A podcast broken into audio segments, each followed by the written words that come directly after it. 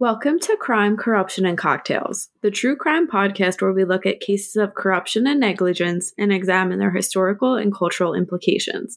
Today, I'm drinking sangria. What do you have, Dell? I am drinking a white peach margarita, and on this week's episode, we are continuing the serial killer theme month as we look at the Axeman of New Orleans. This still unidentified killer terrorized New Orleans with a specific targeting of Italian immigrants and Italian Americans. The following accounts are from police reports and a collection of unsolved cases written by Helena Katz. Joseph Maggio and his wife Catherine were attacked on May 23, 1918, while sleeping alongside each other at their home on the corner of Upperline and Magnolia Streets, where they conducted a broom and grocery. The killer broke into the home and then proceeded to cut the couple's throats with a straight razor. Upon leaving, he bashed their heads with an axe, perhaps in order to conceal the real cause of death. Joseph survived the attack but died minutes after being discovered by his brothers, Jack and Andrew. In the apartment, law enforcement agents found the bloody clothes of the murderer as he had obviously changed into a clean set of clothes before fleeing the scene. A complete search of the premises was not conducted by the police after the bodies were removed, yet later, the bloody razor was found on the lawn of a neighboring property. The razor used to kill the couple was found to belong to Joseph's brother Andrew. Andrew became the police chief's prime suspect in the crime, yet was released after investigators were unable to break down his statement as well as his account of an unknown man who was supposedly seen lurking near the residence prior to the murders. Louis Besumer and his mistress Harriet Lowe were attacked in the early morning hours on June 27, 1918 in the quarters at the back of his grocery store, which was located at the corner of Dorgenois and La Harpe Streets.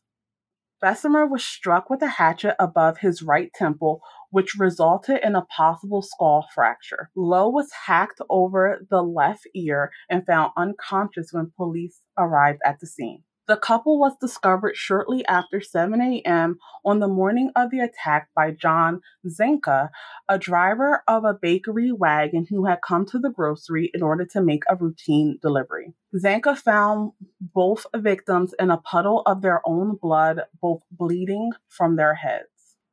The act, which had belonged to Besumer himself, was found in the bathroom of the apartment. He later stated to police that he had been sleeping when he was bashed with the hatchet. Almost immediately, police arrested potential suspect Louis Obacon, a then 41 year old African American man who had been employed at the store just a week before the attacks. No evidence existed which could have proven the man guilty, yet police arrested him anyway, stating that he had offered conflicting accounts of his whereabouts on the morning of the attack. Obacon was later released as police was unable to gather enough evidence to hold him accountable for the crimes. Media attention soon turned to Besumer himself as a series of letters written in German, Russian, and Yiddish were discovered in a trunk at the man's house.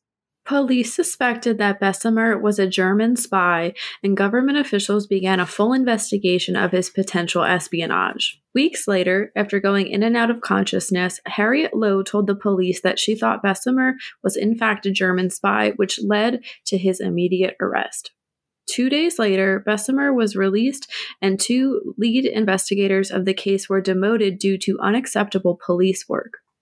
Besumer was once again arrested in August 1918 after Harriet Lowe, who lay dying in Charity Hospital after a failed surgery, stated that it was he who had attacked her more than a month previously with his hatchet. Lowe died August 5, 1918, just two days after doctors performed surgery in an effort to repair her partially paralyzed face. He was charged with murder and served nine months in prison before being acquitted on May 1, 1919, after a 10 minute jury deliberation. Anna Schneider was attacked in the early evening hours of August 5, 1918. The eight month pregnant 28 year old of Elmira Street awoke to find a dark figure standing over her and was bashed in the face repeatedly. Her scalp had been cut open and her face was completely covered in blood. Mrs. Schneider was discovered after midnight by her husband, Ed Schneider, who was returning late from work. Schneider claimed that she remembered nothing of the attack and gave birth to a healthy baby girl two days after the incident. Her husband told police that nothing was stolen from the house besides six or seven dollars that had been in his wallet. The windows and doors of the apartment appeared to have not been forced open, and authorities came to the conclusion that the woman was most likely attacked with a lamp that had been on a nearby table. James Gleason, who police said was an ex convict, was arrested shortly after Schneider was found. Gleason was later released due to a complete lack of evidence and stated that he originally ran from authorities because he had so often been arrested. Lead investigators began to publicly speculate that the attack was related to the previous incidents involving Besumer and Maggio. Joseph Romano was an elderly man living with his two nieces, Pauline and Mary Bruno. On August 10, 1918, Pauline and Mary awoke to the sound of a commotion in the adjoining room where their uncle resided. Upon entering the room, the sisters discovered that their uncle had taken a serious blow to his head, which resulted in two open cuts. The assailant was fleeing the scene as they arrived, yet the girls were able to distinguish that he was a dark skinned, heavy set man who wore a dark suit and slouched hat. Romano, although seriously injured, was able to walk to the ambulance once it arrived, yet died two days later due to severe head trauma. The home had been ransacked, yet no items were stolen from Romano. Authorities found a bloody axe in the backyard and discovered that a panel on the back door had been chiseled away. The Romano murder created a state of extreme chaos in the city, with residents living in constant fear of an Axeman attack. Police received a slew of reports in which citizens claimed to have seen an Axeman lurking in New Orleans neighborhoods.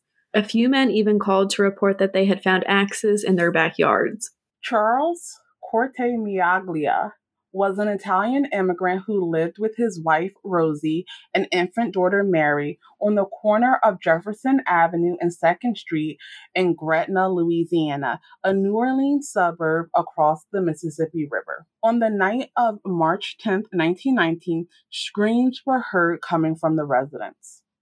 Grocer Orlando Giordano rushed across the street to investigate.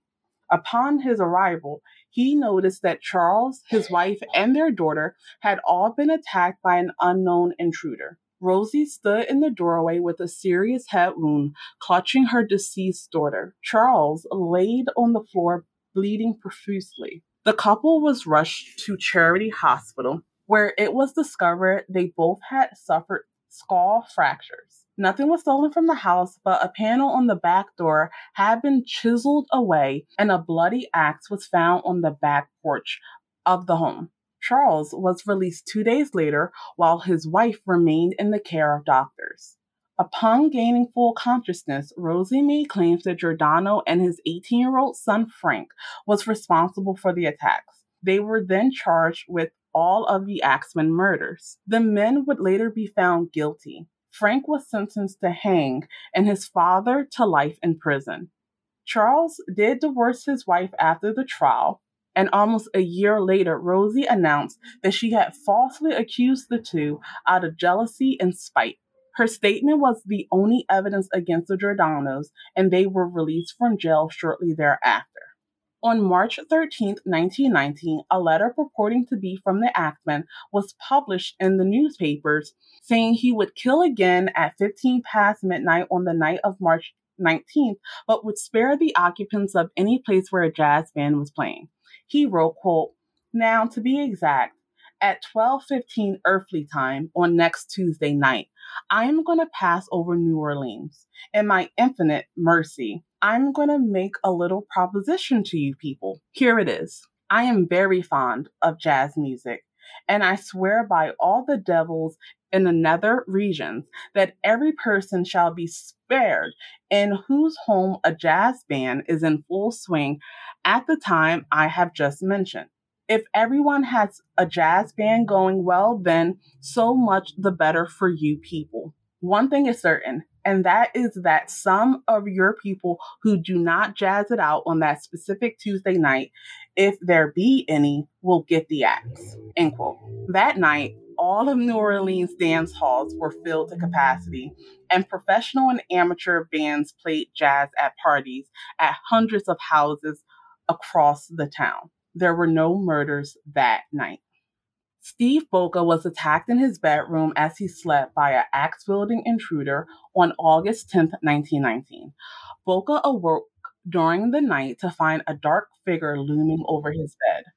Upon regaining consciousness, Boca ran across the street to investigate the intrusion and found that his head had been cracked open. The grocer ran to the house of his neighbor, Frank Genusa, where he lost consciousness again and collapsed. Nothing had been taken from the home, yet once again, a panel on the back door of the home had been chiseled away. Boca recovered from his injuries but could not remember any details of the trauma. Sarah Lauman was attacked on the night of September 3, 1919. Neighbors came to check on the young woman who had lived alone and broke into the home when Lauman did not answer. They discovered the 19 year old lying unconscious on her bed, suffering from a severe head injury and missing several teeth. The intruder had entered the apartment through an open window and attacked the woman with a blunt object. A bloody axe was discovered on the front lawn of the building. Lauman recovered from her injuries yet couldn't recall any details from the attack. On October 27, 1919, Mike Pepitone became the final victim. Mike Pepitone had been struck in the head and was covered in his own blood. Blood spatter covered the majority of the room, including a painting of the Virgin Mary. Mrs. Pepitone, the mother of six children, was unable to describe any characteristics of the killer. The Pepitone murder was the last of the alleged Axeman attacks. No one has been put forth as a credible suspect in this case. Many theories have been proposed as to a motive, including that the murders were done in order to popularize jazz music. The majority of the Axeman's victims were Italian immigrants or Italian Americans, leading many to believe that the crimes were ethnically motivated.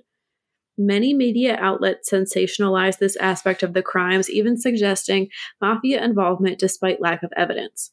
Some crime analysts have suggested that the crimes were related to sex and that the murderer was perhaps a sadist specifically seeking female victims. Criminologists Colin and Damon Wilson hypothesized that the Axeman killed male victims only when they obstructed his attempts to murder women, supported by cases in which the woman of the household was murdered but not the man. Jenny, what are your thoughts on the Axeman of New Orleans? I would be so scared if I was living in New Orleans at the time. There's like nothing scarier to me than waking up and having just someone staring down at you. And what a brutal way to kill people. Everything seemed so random, which is to me why I'm inclined to say that I think it was different people. And I don't think these crimes were just all done by one person.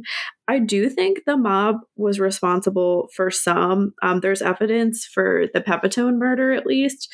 And I do think they sort of did it under the guise of the Axeman to help get away with it it's really awful that two men were wrongfully accused and one was almost killed. So thankfully, that person came forward and said that they had lied about it.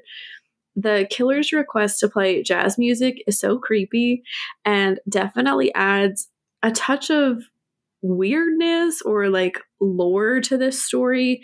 And it honestly does make it a better and more interesting story. And I find it interesting too that people think that these were done to popularize jazz music. I feel like that's very bizarre and not something I personally believe.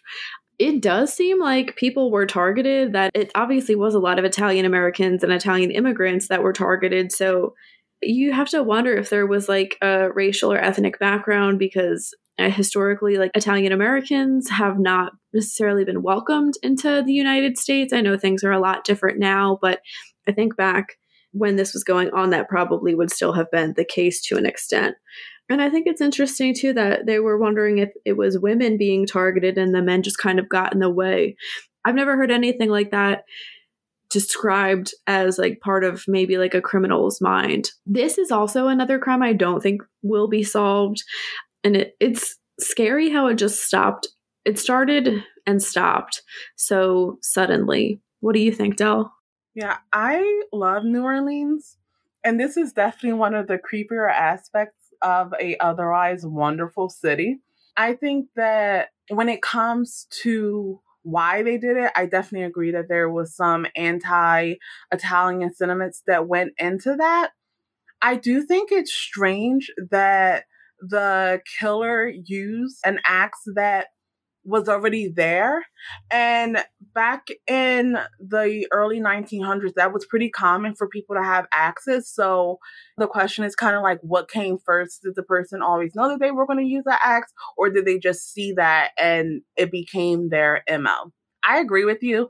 I don't think this crime is going to be solved. I think it's a situation of time and the fact that the evidence that would be used to prove the culprit in this crime is likely far too degraded to be useful, even using modern technology. I think, like a lot of the other unsolved crimes that we've talked about, it's always a question of why did the sudden start and stop happen? Is this a situation where they moved on to a different location? And those two sets of crime sprees weren't linked? Is it that they got arrested for a different crime? Did they die?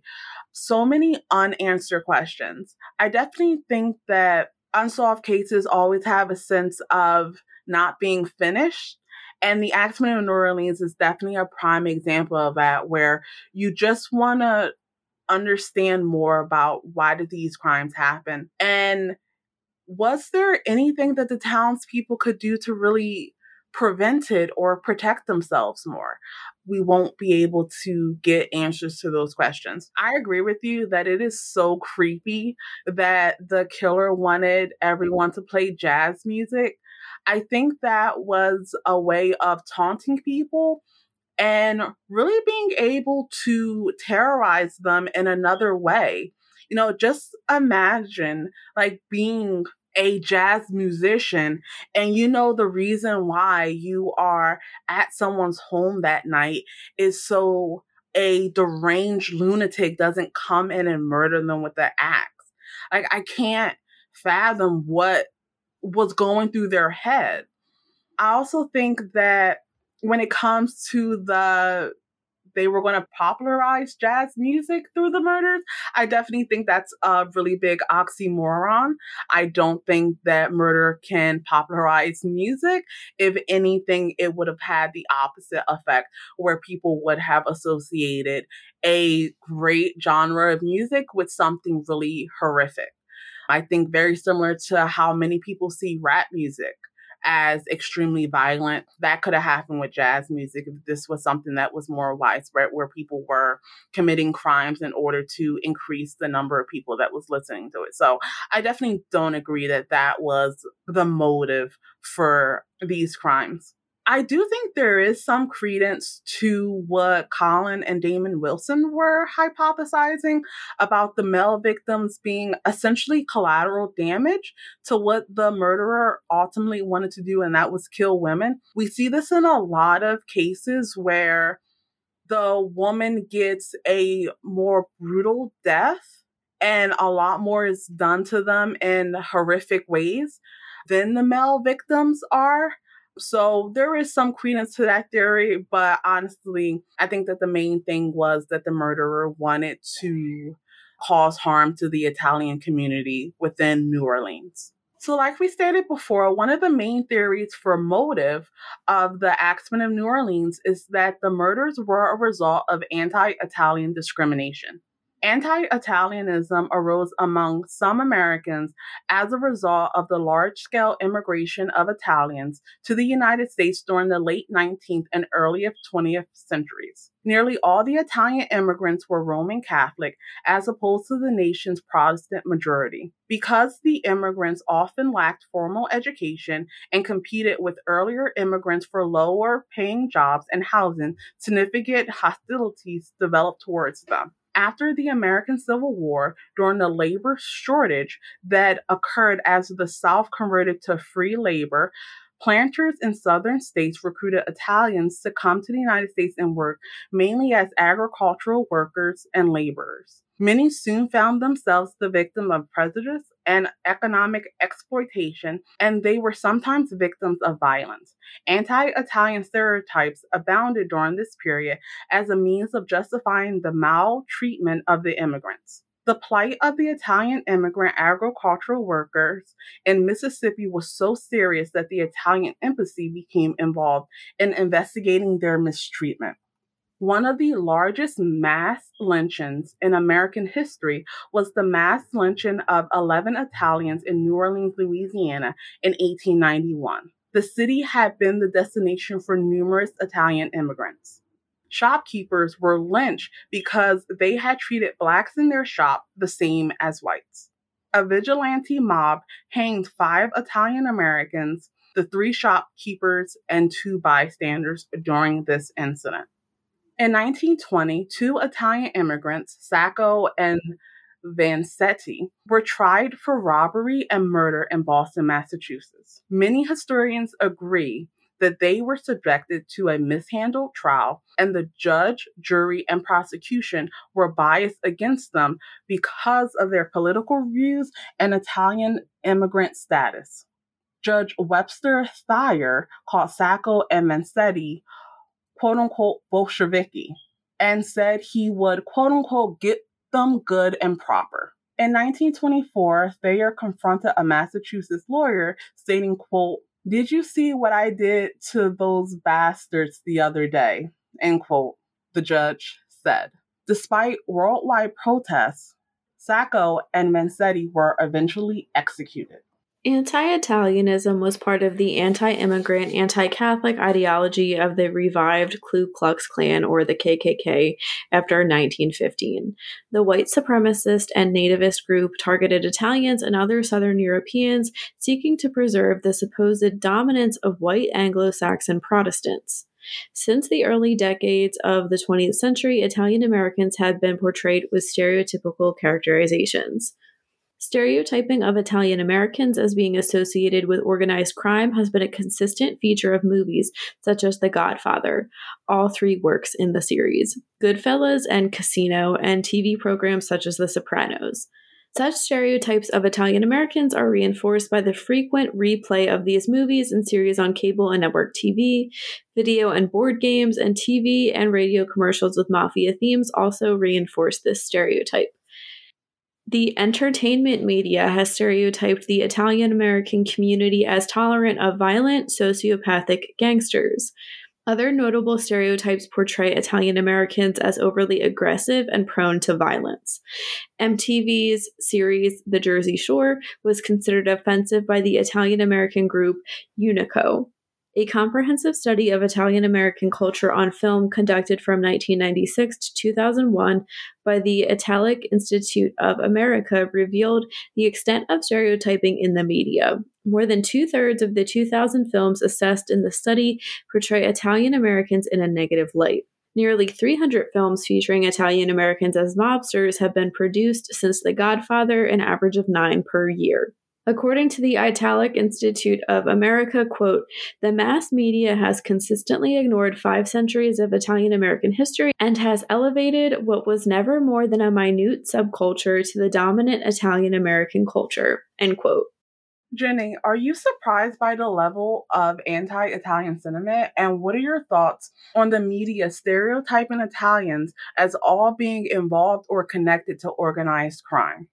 I was pretty surprised to hear this stuff. And I've been familiar with the anti immigrant sentiment in like the 18 and 1900s, but I didn't know how like violent things got with people being lynched and people going to the south to work and have agricultural jobs a lot of this did kind of remind me of how hispanic immigrants are treated now and you know getting these low paying jobs and then hostility gets developed towards them. There's always you know like some kind of group that has to be blamed and i think that's probably in every society and culture blamed for the problems.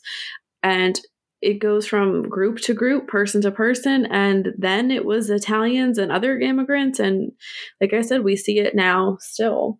I know that people have kind of joked about the stereotypes of Italian immigrants on TV and in the movies, but I mean, I think those statistics are pretty damning. And, like, frankly, when I do think of like Italian Americans in film, I do think of things like The Godfather and Goodfellas, and there is a lot more to the culture. And I mean, Italian cinema is pretty groundbreaking and very, you know, stylistic and very well known. So it's kind of sad to see that. Like, there's so much more, like I'm saying, but then we're only capturing a small group of people a sensationalized version of things on film. And that's not to say they're not the only people that have been negatively portrayed in the media, not by any means. I do remember the Jersey Shore criticism. And being from New Jersey, Dell and I, I think the show also really portrayed a negative stereotype of New Jersey too. And most of the people from that show were not even from New Jersey. I do think most were Italian, but I know like Snooki, she's not Italian by blood, but she was raised in an Italian family. But if you think about it too, TV, MTV in particular, they really just want the most obnoxious, like loudmouth, partying people on these types of shows. So, I mean, they casted well for what they got. And they got what they wanted, really. This show has been like really long lasting. I think it's uh kind of having a revival at the moment. So, I mean, I don't think something like that is really doing more harm than good, but after that came out, there were a lot of like Italian American kind of like New Jersey, like loudmouth people shows on. So, I don't know. I guess you can argue with whether or not it's that's all done more harm than good. What do you think, Dell? Yeah, I wasn't surprised too much about how anti immigrant the America was. Definitely it's something that we see happening in cycles. Anytime there is a mass immigration of a particular group of people, you see this level of hostility. It's definitely something that I think doesn't get talked about enough and I don't know whether it's the modern interpretation of Italians being white and that is decreasing the level that people want to talk about it, but it's definitely something that puts a dark stain on just how we welcome people into this country. I definitely agree that you see a lot of the same things with the Hispanic community. In general, I think that a lot of times any group of people that comes in with a different culture and a culture they want to keep, they tend to have this backlash against them. When it comes to the media stereotypes of Italians, it's definitely something that is almost unavoidable if you're someone that consumes movies and television. I think that nearly everyone has seen a stereotypical mob movie and automatically thinks, okay, well, the main people in this movie are going to be Italians. Now, of course, we all know that when it comes to organized crime, it's not limited to those of Italian descent or Italian Americans. Crime is something that touches all communities. And so the fact that this particular type of crime has been tied to Italians in such a negative way is definitely a shame. And I definitely understand understood what the organizations that advocate for Italian Americans were saying when you know, they spoke of Italian history essentially being ignored to focus on this very negative aspect of it. I'm not saying that there are no Italian mobsters, that would be false, but I think there are different ways to portray Italians outside of their connections to the mafia and other things around what Americans and specifically Hollywood thinks of Italians and their normal activities and how they feel about organized crime. Because I think these stereotypes not only say that, well, Italians are mobsters, it also says that the wider Italian community is okay with it. And I don't think that's fair to say that an entire community is okay with crime and thinks it's something that is cool or should be copied. I just don't think that's the case. I don't know if it's ever going to change, honestly.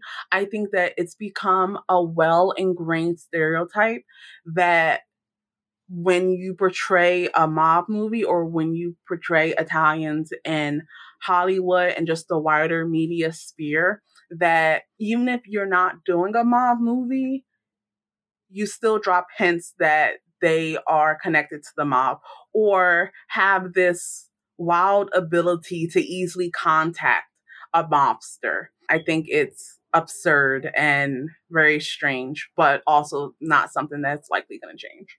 The Axeman of New Orleans was not the only still unidentified killer to use an axe as a murder weapon. Let's look at some mm-hmm. other examples.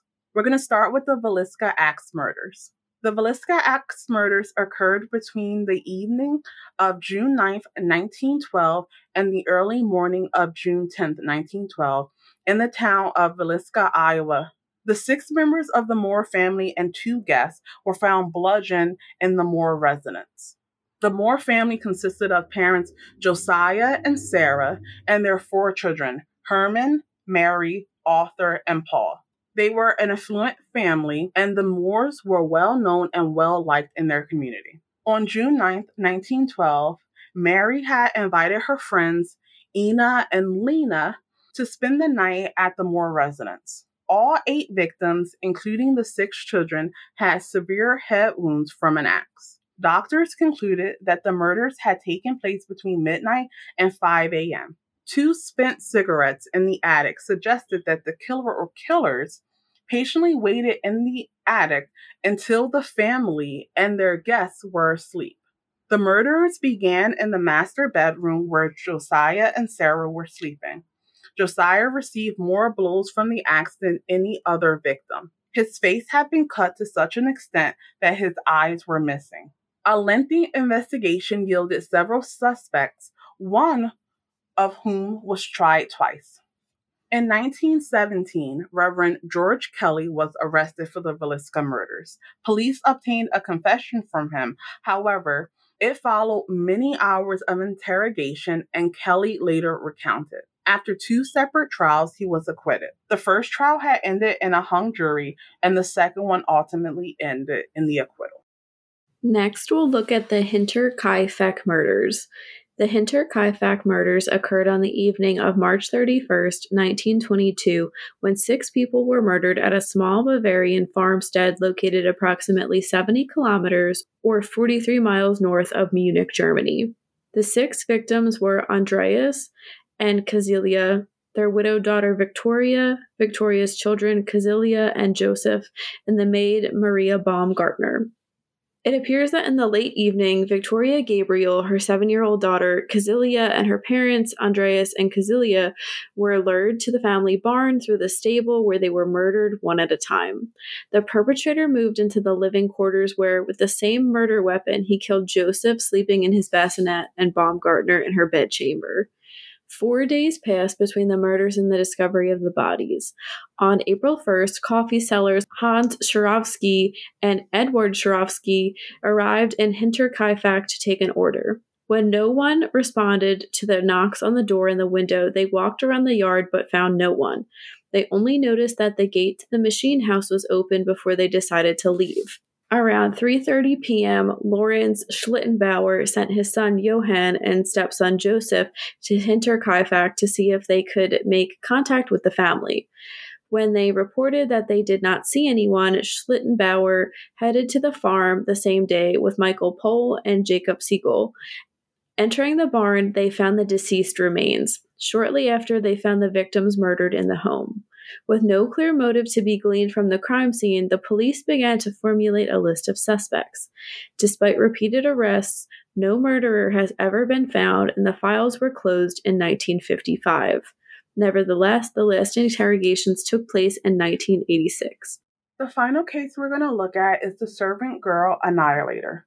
Between 1884 and 1885, the Servant Girl Annihilator terrorized Austin, Texas. According to Texas Monthly, the killer murdered seven women and one man. Additionally, the killer seriously injured six women and two men. All of the victims were attacked indoors while asleep in their beds. Five of the women were dragged unconscious but still alive and killed outdoors. Three of the women were severely mutilated while outdoors. All of the victims were posed in a similar manner. Six of the murdered women had a quote unquote sharp object inserted into their ears. The series of murders stopped when additional police officers were hired, rewards were offered, and citizens formed a committee to patrol the streets at night. According to the New York Times, published on December 26, 1885, 400 men were arrested during the course of the year. And according to Texas Monthly, powerful elected officials refused to believe that one man or one group of men was responsible for all of the murders. Jenny, what are your thoughts on these other unsolved axe murders? There's something so insane about killing someone with an axe. It does seem very old school and just one of the most brutal ways and violent ways to kill someone. It's interesting too that in at least the first two cases we talked about, like entire families were taken out this way. And I hadn't heard, the only one I had heard of was the German one. And just, it's so wild that they couldn't find anything to connect somebody to it. I wouldn't say that using an axe makes you like less likely to like connect someone. But Del like if you, what you were saying where a lot of people had axes at their home this time you know maybe people somewhat familiar with the families or the homes knew that was there went in used it left.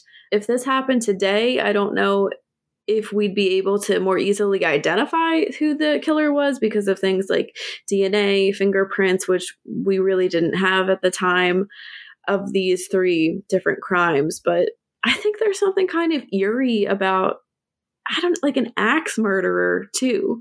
It's not something we hear about anymore. So there's something different about hearing about these. What do you think? I agree. I think that the fact that these cases all took place a very long time ago definitely speaks to the era that they were living in. And yes, I think that an axe is such a horrific way to kill someone and a very personal way as well. It's something where you are drenching yourself in your victim's blood essentially uh, when you're doing this. And so I definitely don't think that a person would be able to get away with it now, but I don't know if I can say that 100% because we see unsolved cases happening now. I do think that when it comes to all of these crimes, the fact that the police were so inept at solving them really speaks to how bad policing was back in the day and how bad they were at catching people that committed some of the most horrendous crimes. I feel like this comes up over and over again in a lot of these older unsolved cases where you start to think, okay, could this crime have been solved if it happened now? Could the police at the time have done something differently in order to solve them? And what did the people in the town think? I'm sure that they were terrorized and scared. Did they start pointing fingers at other people? I know a lot of times they form like vigilante mobs, but there's also no evidence that anything came from them. So were they just going after random people? Were they just using that as a form of protection? So, you know, we formed this vigilante mob to make sure that whoever the murderer is knows that there's going to be someone to kind of exact revenge on the behalf of victims. And I think you bring up a good point that two out of three of these cases were entire families. And I just start to think like, how does that even happen where you have six, seven, eight people all murdered at the same time? And there's no evidence that there was any like defensive wounds on most of the victims. There's no sign that they tried to escape. I think that lends a lot of credence to the theories that for a lot of these, especially the mass murder uh, cases, that it was multiple people that went to the different rooms and that the murders was likely carried out very close to each other by these different people versus it being one person just going room to room committing these atrocities against these families and other individuals. That wraps up this week's case. Thank you for listening. Let us know in the comments what you think about the Axeman of New Orleans. You can read more about this case and how to support us in the links below. We will be back next week with a brand new episode focused on Kenneth McDuff and the broomstick murders. As always, stay safe.